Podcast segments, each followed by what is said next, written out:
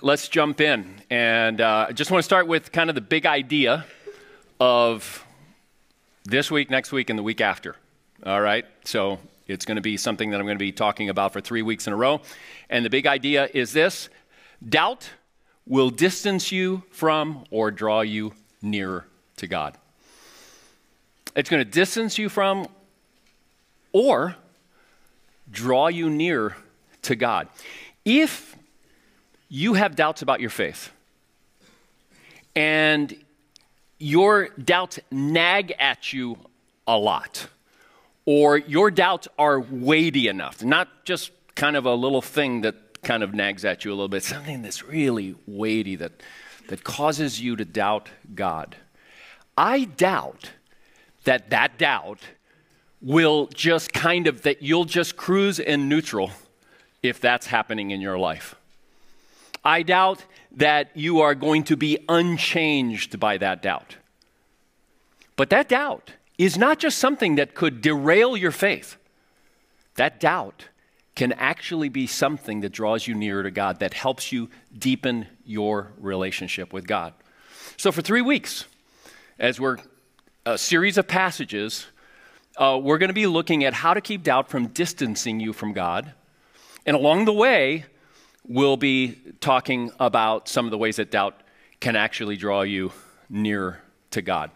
Now, just a little asterisk on this, and that is that what we're looking at today, because of the passages that we're going to be looking at today and for the next couple of weeks, is primarily applicable to a follower of Jesus who is dealing with doubts. I'm not speaking to someone who is an atheist or an agnostic or just doesn't really care, doesn't really think about it very much.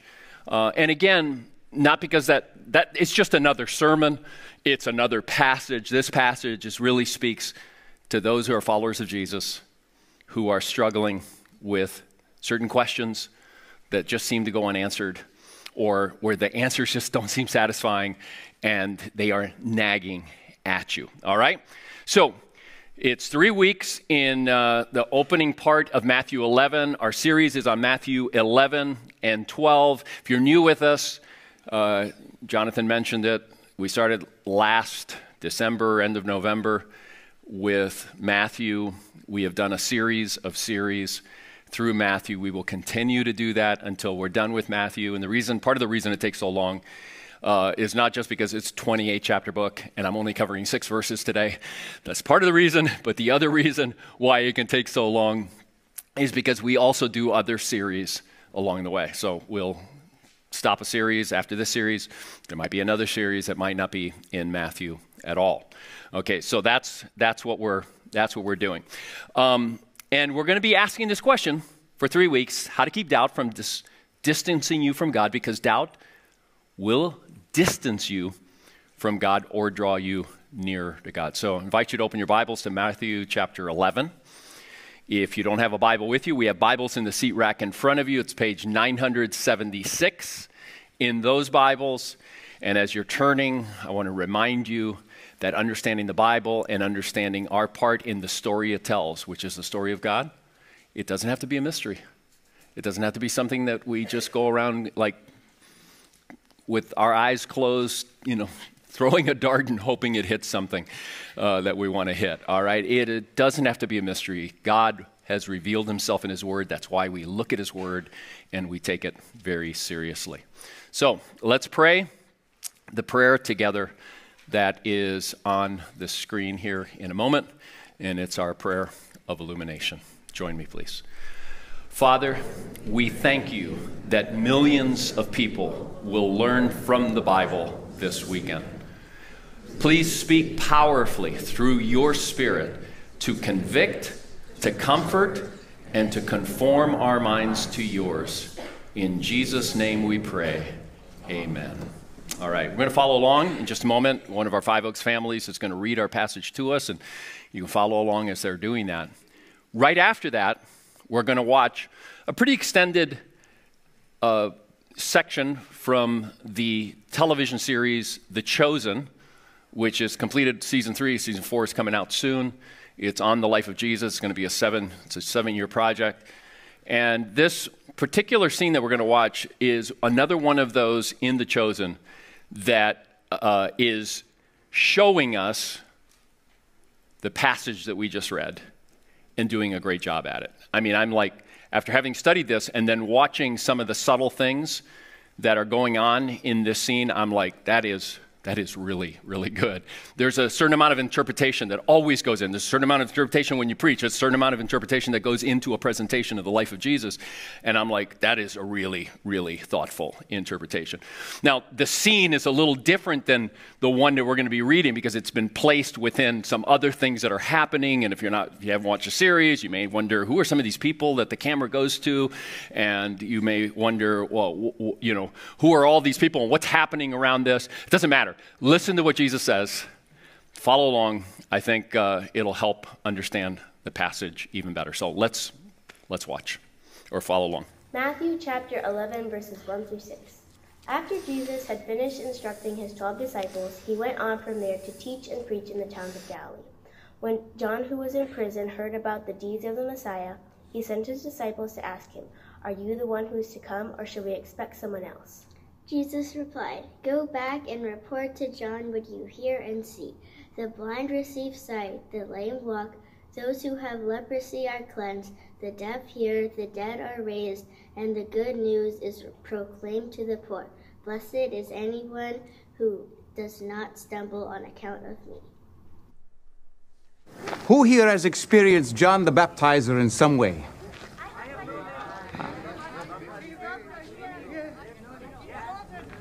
I know some of you rejected John, but some of you believed his message. He has had a profound impact on so many in this region. And these are two of his disciples, so let's welcome them. Hmm?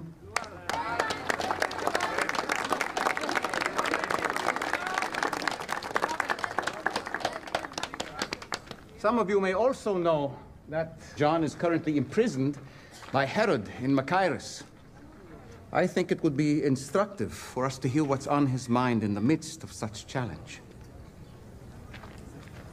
It's a difficult question. It might be better privately. It's fine. This is healthy.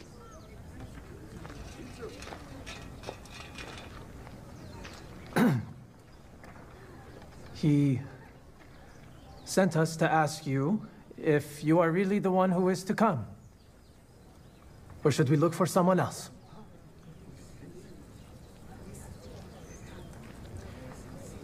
Say that last part again. Should we look for someone else? Hmm. For those of you who could not hear, John the Baptizer, my cousin, who has prepared the way for me, is now questioning if I am the Messiah or if maybe we should keep waiting. John is getting impatient, yes? It's one of his quirks. He has been in prison a long time. Word reached our ears about what happened in Nazareth.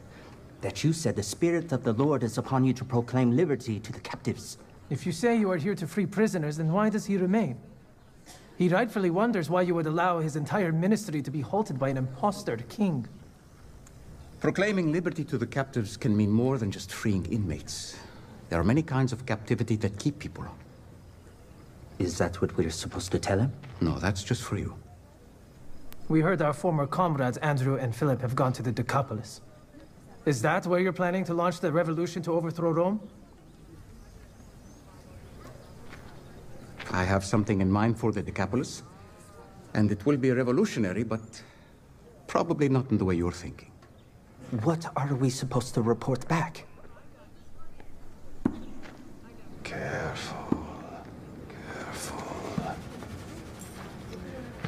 Go and tell John what you hear and see. The blind receive their sight. The lame walk. The lepers are cleansed.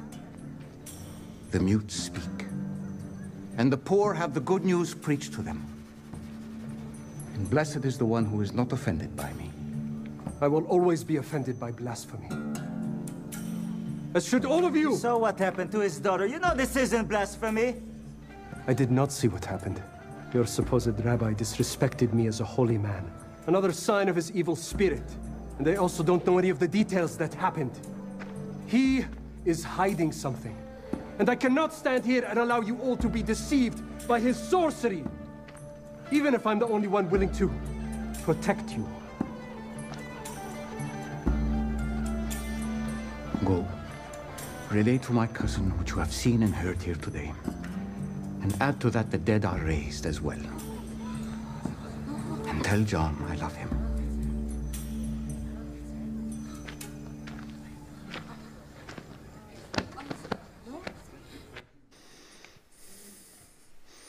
All right, pretty powerful. So John is in prison. He sends some disciples to ask Jesus, is he really the one? He's struggling. Now, I want you to think about this. Jesus could have turned and said, John, you had one job.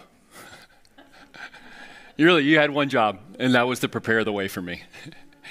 and you're like going off the rails right now. You had just one, one job.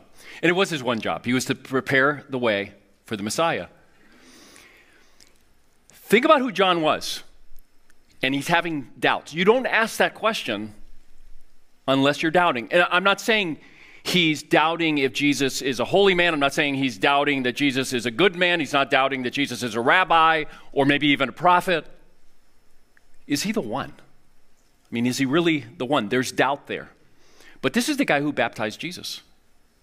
This is the guy who, when he baptized Jesus, prophesies this is the Lamb of God who takes away the sin of the world. I mean, he's. It, the prophets didn't always know what it was that they were talking about. You see this from the Old Testament prophets. They, they, a lot of times they didn't know really what it was talking about, the order of things, how it was going to work. We're going to talk about that next week, actually. But he prophesied this. He's Jesus' cousin, as it makes that point there. And imagine with me um, Elizabeth not telling John this story. So it's from, from the Christmas story. So Mary has found out that she's pregnant by the Holy Spirit. She's going to give birth to the Savior. It says, At that time, Mary got ready. This is in Luke chapter 1. At that time, Mary got ready and hurried to town in the hill country of Judea, where she entered Zacharias' home and greeted Elizabeth, her cousin. When Elizabeth heard Mary's greetings, greeting, the baby leaped in her womb. This is John the Baptist's mom. The baby leaped in her womb, and Elizabeth was filled with the Holy Spirit. In a loud voice, she proclaimed, Blessed are you among women, and blessed is the child you bear. But why am I so favored that the mother of my Lord would come to me? As soon as the sound of your greeting reached my ears, the baby in my womb leaped for joy. Blessed is she who has believed that the Lord will fulfill would fulfill his promises to her. John knew that story. And we can speculate about John's state of mind at this point. This is an outdoors guy who spent his adult life outdoors, and he's in a little prison, a dungeon. It, it, really, dungeon is the kind of word that you want because prisons back then weren't anything like prisons these days. They didn't even feed you.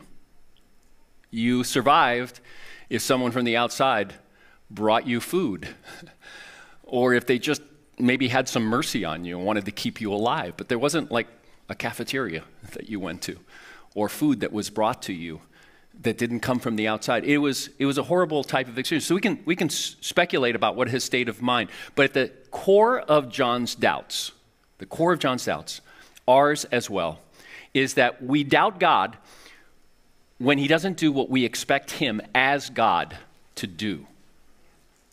We doubt him when we, we think in our mind, if he is God, then why doesn't he? Um, why wouldn't God finish a sentence? Those are the kinds of doubts that we have in our lives. So, um, what are some of the ways that we can keep doubt from distancing us from God? I'm convinced that the distancing happens most of the time not because of the doubt itself, not because of the question itself. It is because of our response to it, how we respond will oftentimes determine where it ends. Not always, but will oftentimes determines where we end. And so I'm hopefully speaking to some of you right now, a lot of you who have those kind of nagging questions in your mind, or preparing you for a future day when that idea is going to be introduced through something you're reading, somebody you're talking to, a class that you're taking, a, whatever, that idea is going to be introduced and it's going to nag at you in a major way. Doubt can be a catalyst. It can be a catalyst for your faith. It can challenge, because of the doubt that you're going through, it can challenge your current faith and correct it. Don't waste your doubts. Don't waste your doubts. Really. It's a good thing to have doubts. Don't waste your doubts. Your faith can be deeper, it can be more meaningful if you struggle through your doubt and struggle with your doubt. It's like exercise. You know, you, you, don't, you don't improve your muscles, you don't improve your, um, your breathing, your heart, all those things that happen when you exercise. That doesn't happen unless you, you push it. It's the same thing with doubt. It's one of the ways, one of the ways, not the only way, it's one of the ways that it pushes us to study, to ask questions, to pray, to do the kinds of things that strengthen our faith. I strongly believe that doubt can refresh your faith. It can, it can help you go deeper with God. It can deepen your understanding of Christianity. And it can help you be more compassionate. And um, I, I sometimes worry, I, I know people are wired in different ways, but I sometimes worry about the person who says, I have absolutely no doubts, I am absolutely certain. Um, if only, if only because that person, it might be you, is oftentimes not very compassionate towards those who doubt a lot. And we need to be compassionate with each other when we go through that. All right, so I think there's other reasons. I think maybe you say that, but you do, you just deal with it, you know, quickly. And that's good. I'm, I'm, not, I'm not judging you on that. I'm just saying it worries me a little bit if you are living in absolute certainty. Uh, doubt will distance you or draw you near to God. And here's how to keep it from distancing you from God. Okay, number one of three weeks worth of points. Number one, question your doubts, not just your faith. Question your doubts, not just your faith. That's what John is doing. Okay, if he was just questioning his faith, he'd be sitting in that prison talking to his disciples, going, I don't know. I don't know. Why isn't he? Why isn't he doing that? Why am I here? What, what's going on? He's not acting like a king. He's not doing all the things that he's supposed to be doing as the Messiah. But he questions his doubts by sending his disciples to question Jesus. So uh, that's what I mean when I say question your doubts. Let's say you're a follower of Christ and something, an idea is introduced that is creating doubt in you. Scrutinize the idea. Ask yourself the question Is the idea that's shaking my faith really faith shaking? Is it really faith shaking? Is it true that if God is loving and all powerful, there would be no suffering in the world? It's tempting to think that. Um, if we're all wrong here, the, all of us who believe, um, maybe it is. But really, ask the question is that true? That a world created by a loving and all powerful God would be free from all suffering? Is it true that what feels maybe to you like God's silence that's been going on for a long time, is it true that that's proof that he doesn't exist? Or he's not personal? Or he doesn't care for you? Is that true? Is it true that maybe you've had some really bad, bad church experience or really bad experience with some Christians? Is it true that that kind of nullifies all churches? It nullifies what God said about the church? it shows that it's not even true, that this Christianity is not true. Scrutinize that question. You may think, I desperately want to serve God. And I keep, I keep serving myself. I keep doing this thing. It's harmful to me, it's harmful to others. And I've asked for help over and over and over again. Is your failure proof, as you're thinking maybe, that God doesn't exist? Scrutinize. Scrutinize that doubt. The reality is, whatever questions you have, you're not the first person to have these kinds of questions. You're, you're not. Uh, many of these questions, if not all of them, or variations of the questions, they've been thought about, struggled with, written about for centuries. For centuries. You are not alone. Um, again, what I'm saying right now applies to believers who are doubting. I'm not talking about the atheist or the agnostic. So, what's unhealthy, I think? It's healthy to doubt. What's unhealthy is intellectual, not just unhealthy, but intellectually dishonest, sometimes just plain lazy, is when you as a believer are, are having doubts that are derailing your faith, has derailed your faith, but you don't apply the same kind of interrogation to your doubts that you applied to your faith. Do you see what I mean? Like you you have these doubts, but you have not really zeroed in on is this true? Is this true? Now, I can't say that to the atheist or the agnostic. Um, and I, w- I want you to, I've, I've heard people say, Christians, like, you know, have you thought about Jesus? No. Well, maybe you should investigate it. If somebody came up to me and said, uh, Henry, uh, do you think that it's possible that the earth is flat? And I'd say, no, I don't think so. And they would say, have you ever investigated it? I'd be thinking, I don't know what I would say but I'd be thinking somebody ought to investigate you, you know.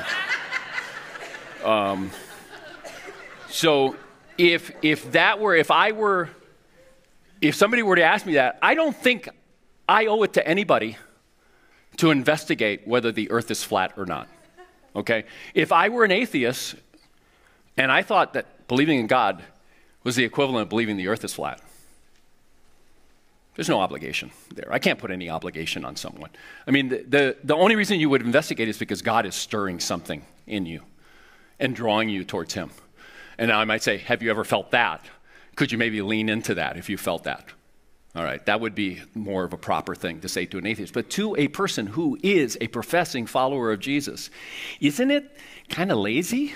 Isn't it intellectually dishonest to kind of like trash your faith? but not look at seriously your doubts? Doubts may eventually derail your faith, even if you interrogate your doubts. But if you're a follower of Jesus, the Bible says that not to interrogate those kinds of things, to just kind of go with where your feelings are going or where your latest thought is going, is actually, the Bible calls it foolish. Um, you got it in Proverbs. Here's a couple of the Proverbs like this. It says, The simple believe anything, but the prudent give thought to their steps. Fools find no pleasure in understanding, but delight in airing their own opinions, kind of going their own way. Something that's been attributed to G.K. Chesterton, but he actually never said, but he said something like it, and some people started saying that he said it. Okay, so, anyways, this, is, this gets at what he said. When a man stops believing in God, he doesn't then believe in nothing, he believes in anything. That's something to think about. Um, we need to interrogate our doubts.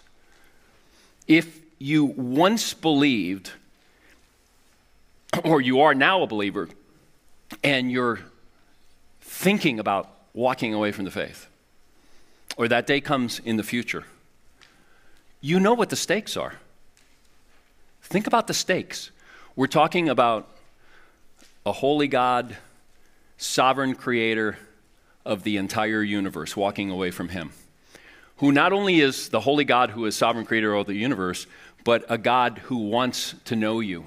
These are the stakes. You're a believer. You, you know that this is what it's about. You know it's about being reconciled to God, walking with God, growing in God. So that's what you're actually walking away from. And presumably, you've come face to face with your own guilt. And you understand that you're walking away from God's solution to your guilt. So if you know the stakes, but walk away without scrutinizing your doubts to the nth degree, does that, does that really make any sense at all in your life? I heard an interview uh, recently on uh, Theology in the Raw with Sean McDowell. He's, for those of you who've been around a while in Christianity, he's Josh McDowell, Evidence That Demands a Verdict, More Than a Carpenter. It's his son, but he's accomplished. He's written many books. He's a college professor. He runs a ministry that asks and answers, tries to answer biblically a lot of really, really, really tough questions, has a lot of conversations with people. Uh, a book of his is in your sermon application guide in the resources, a recent book. He was being interviewed about that book. And this is, uh, this is what he said. It was a very bold statement. I, I remember like being almost taken aback, but going, oh man, that's something to think about. He says, when I talk to a lot of people who have deconstructed to deconversion, so who are like rethinking their faith, which is not a bad thing and makes that point in the book, but they leave their faith. He says, I'll ask them not, why did you leave, but tell me the story of when you became a Christian. Tell the story of when you knew you were a sinner and you cried out to God for His grace. I'm telling you, it's the exception when someone who is deconverted has the experience of God's grace. That they can actually go back and say, Well, I, I experienced God's grace in this way and I asked for forgiveness. He, he goes on to, um, to explain that he's talked to not just a lot of people, but some high profile people who have deconverted.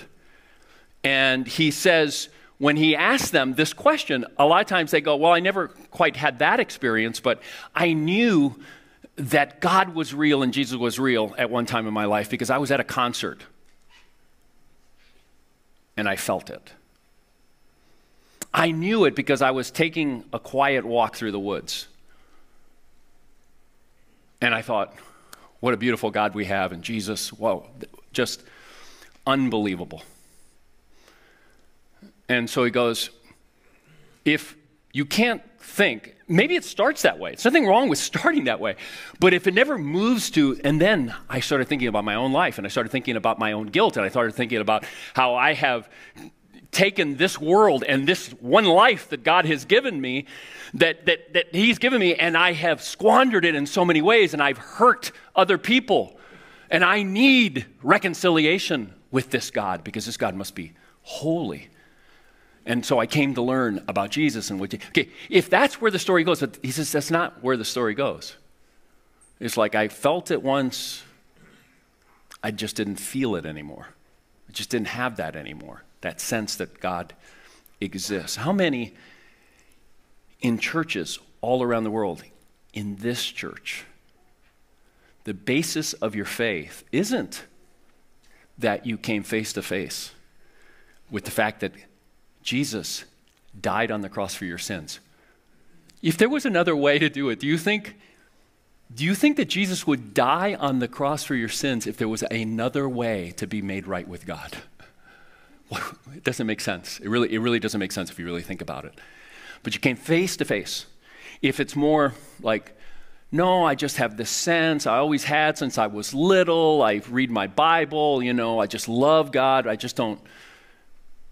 You may not be even experiencing any doubts, but if that is the core of your faith, you need to ask the question Am I a Christian or am I kind of a theist who likes Jesus and thinks the Bible is good?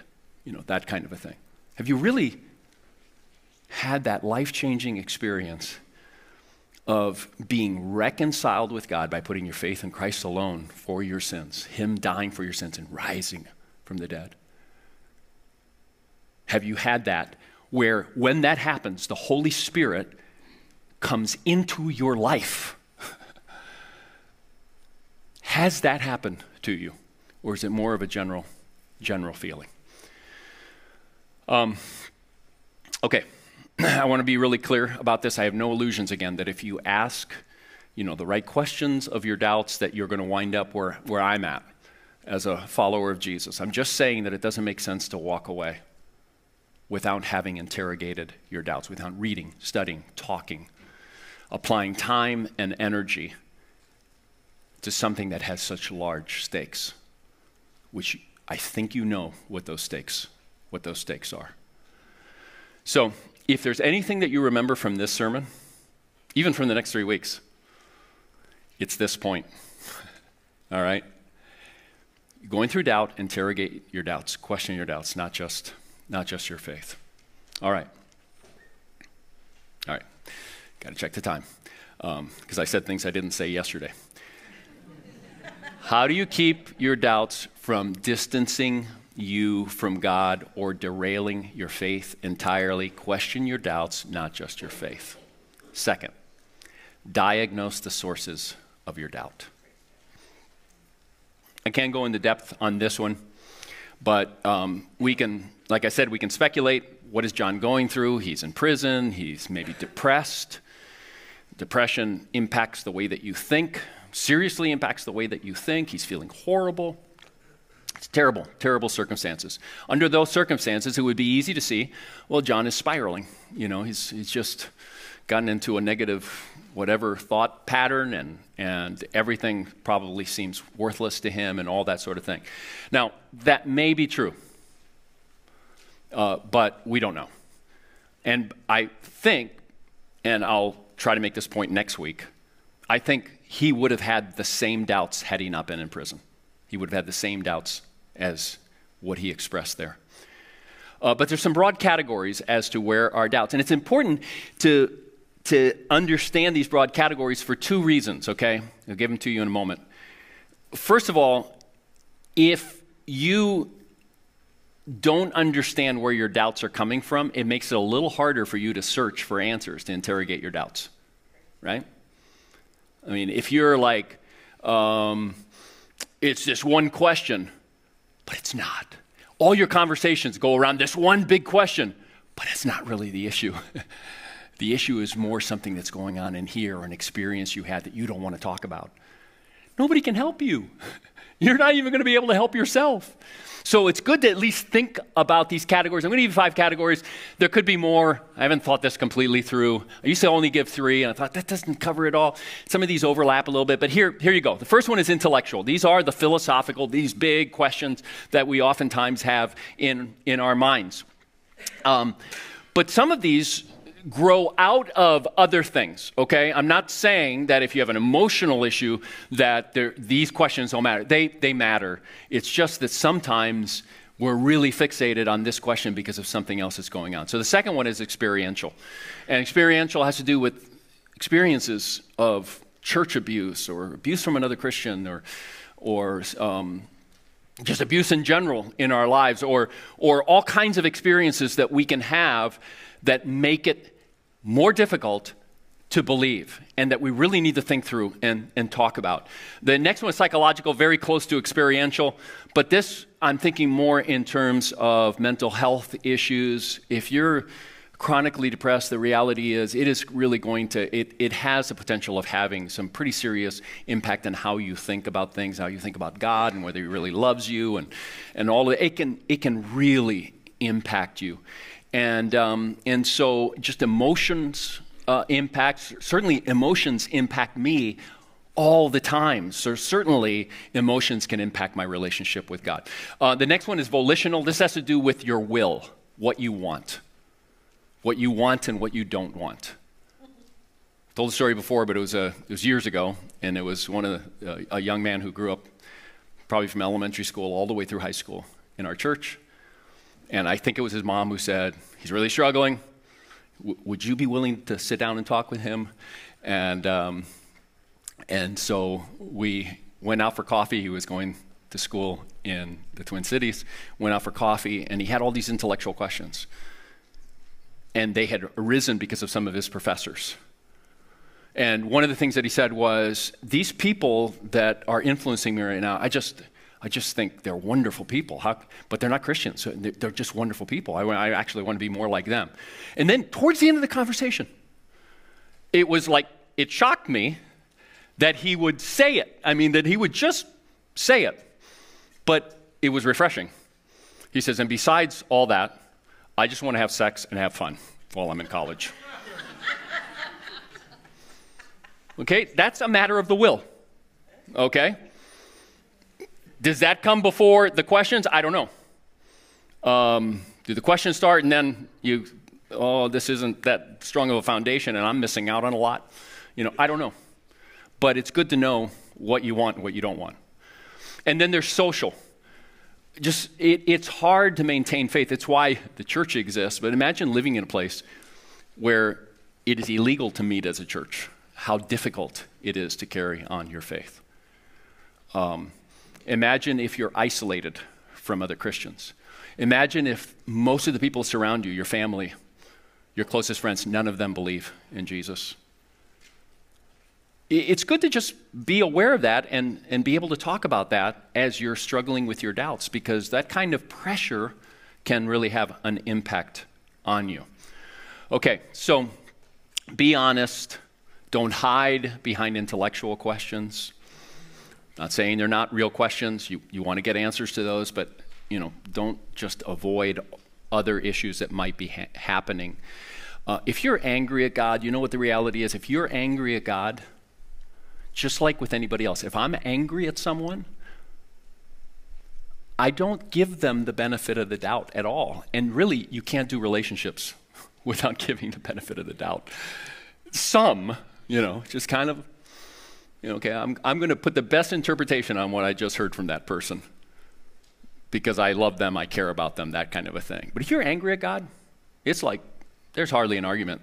There's, there are no airtight arguments. So you know, you're looking for something that you're not going to find. Maybe you need to think about your anger towards God. How do you keep your doubts from distancing you from God, derailing your faith? Question your doubts, not just your faith. Second, diagnose the sources of your doubt. And then, thirdly, really quickly, bring your doubts to God. Bring your doubts to God. It takes a certain amount of trust, I know. But if you are a professing believer, you probably have been praying a few more prayers when you're dealing with doubt probably wouldn't hurt. And it's what John does. He comes with his questions and he just point blank asks, Are you the one? And again, there had to be a little bit of embarrassment because he has declared him as the one. You know, it's like, if I've been barking, here I am. I'm gonna, I'm going to possibly die in prison, and I have been pointing people towards you. And what if you are not the one? We'll look at next week why um, he would think that and really how that is one of the best opportunities for growth in our faith because he needed correction. He needed correction. And you, you see it in the video. In fact, in the video, we'll see it next week when the disciples leave, he turns and he goes, Did that sound like a rebuke? And Nathanael goes, Yes. and Jesus goes, I can always count on you, Nathanael. and um, it, it is. There, there is a word of rebuke, a loving rebuke, but there is a word of rebuke. If you come to Jesus and you bring your doubts, he might challenge you by actually raising other issues that are going to bring more doubts. He might correct your view of him or your view of yourself. And I can guarantee you he will give you answers you don't like. And if you like all of his answers, well, that's not the correct way to say it. If you want a God, you want Jesus, God the Son, to give you answers that fit your worldview and perspective, like completely, that fit our culture's answers to what's really important. You have not found Jesus. You have created Jesus in your own mind. So be prepared, week three, for some of the things Jesus says that are hard, hard to swallow. and we'll, we'll get there. We'll get there in two weeks.